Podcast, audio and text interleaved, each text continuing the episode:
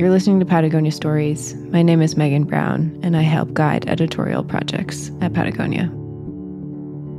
Last year, Patagonia gave the company away to Planet Earth. On the anniversary of the day that we gave away the company, we put together a sort of shareholder report to Earth.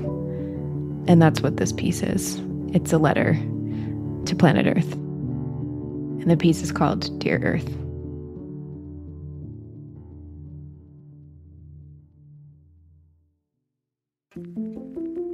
Dear Earth, it hasn't been very long since we took our relationship to a new level.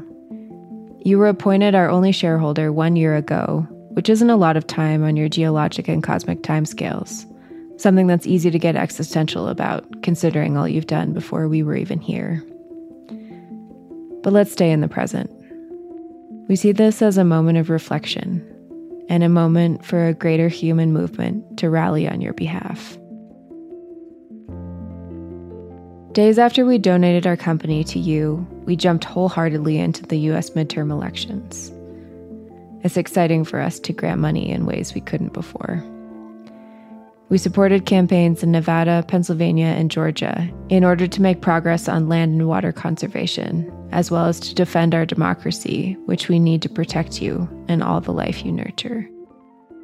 Catherine Cortez Masto, who won an important and very tight race in Nevada, has said, our democracy is precious, and we need to do everything we can to strengthen it. An attitude that applies as much to votes as it does to conservation.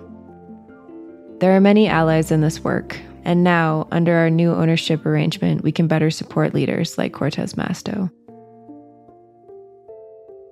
It's not just the most obvious threats of the climate crisis that need to be addressed. It's the protection of a toad that breeds at snowmelt in the eastern Sierra, the carbon capture potential of a New England forest, and the safe passage of species through human impacted landscapes. This is why we are proud to help the Northeast Wilderness Trust in their successful bid to create a 1,400 acre wildlife corridor in upstate New York. The value of big little wins, small wins with a lot of impact, is something our friends in South America have known for years too, in 2023, the persistence of local and national advocacy groups in Chile and Argentina finally paid off. They won a 33 year long fight to protect Peninsula Mitre, a crucial wildlife refuge for wild nature at the continent's southern tip. In Alaska, the Dena'ina people led a successful effort to purchase conservation easements in Bristol Bay.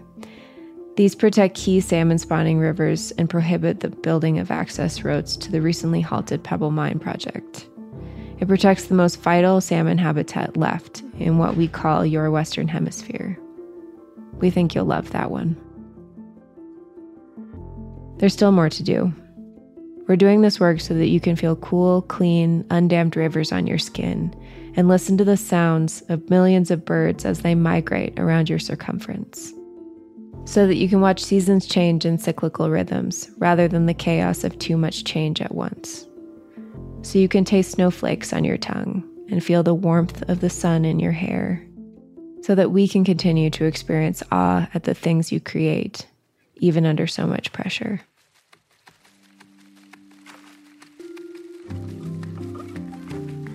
There's an election in 2024 that will have a huge impact on the political leanings of the US and, by extension, the climate policies we can enact. There's a global biodiversity crisis we're working to counter by advocating for marine protected areas and public lands and by continuing our commitment to so many of the issues and fights we've been involved in for years, like protecting the Tongass National Forest, supporting monument status and tribal co management of Bears Ears in what we now know as Utah, preserving Europe's last wild, undammed river, the Vjosa, ending logging in the Great Forests of Australia. These are just some of the things we're doing to honor and support you. Saving our home planet is what we're most invested in, but we also recognize that your forests and coral reefs and wild creatures will ultimately be fine without us. And that it isn't finally about saving you at all, but about saving us. We need you.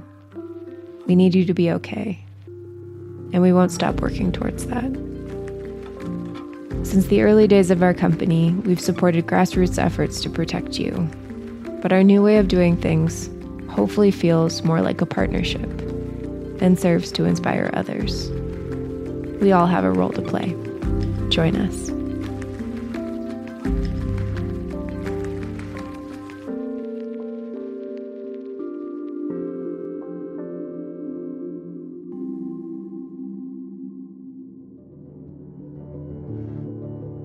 At Patagonia, we cover stories that range from the detailed gear needed for alpine climbing to the fight for a sacred indigenous land to the experience of being inside an athlete's head.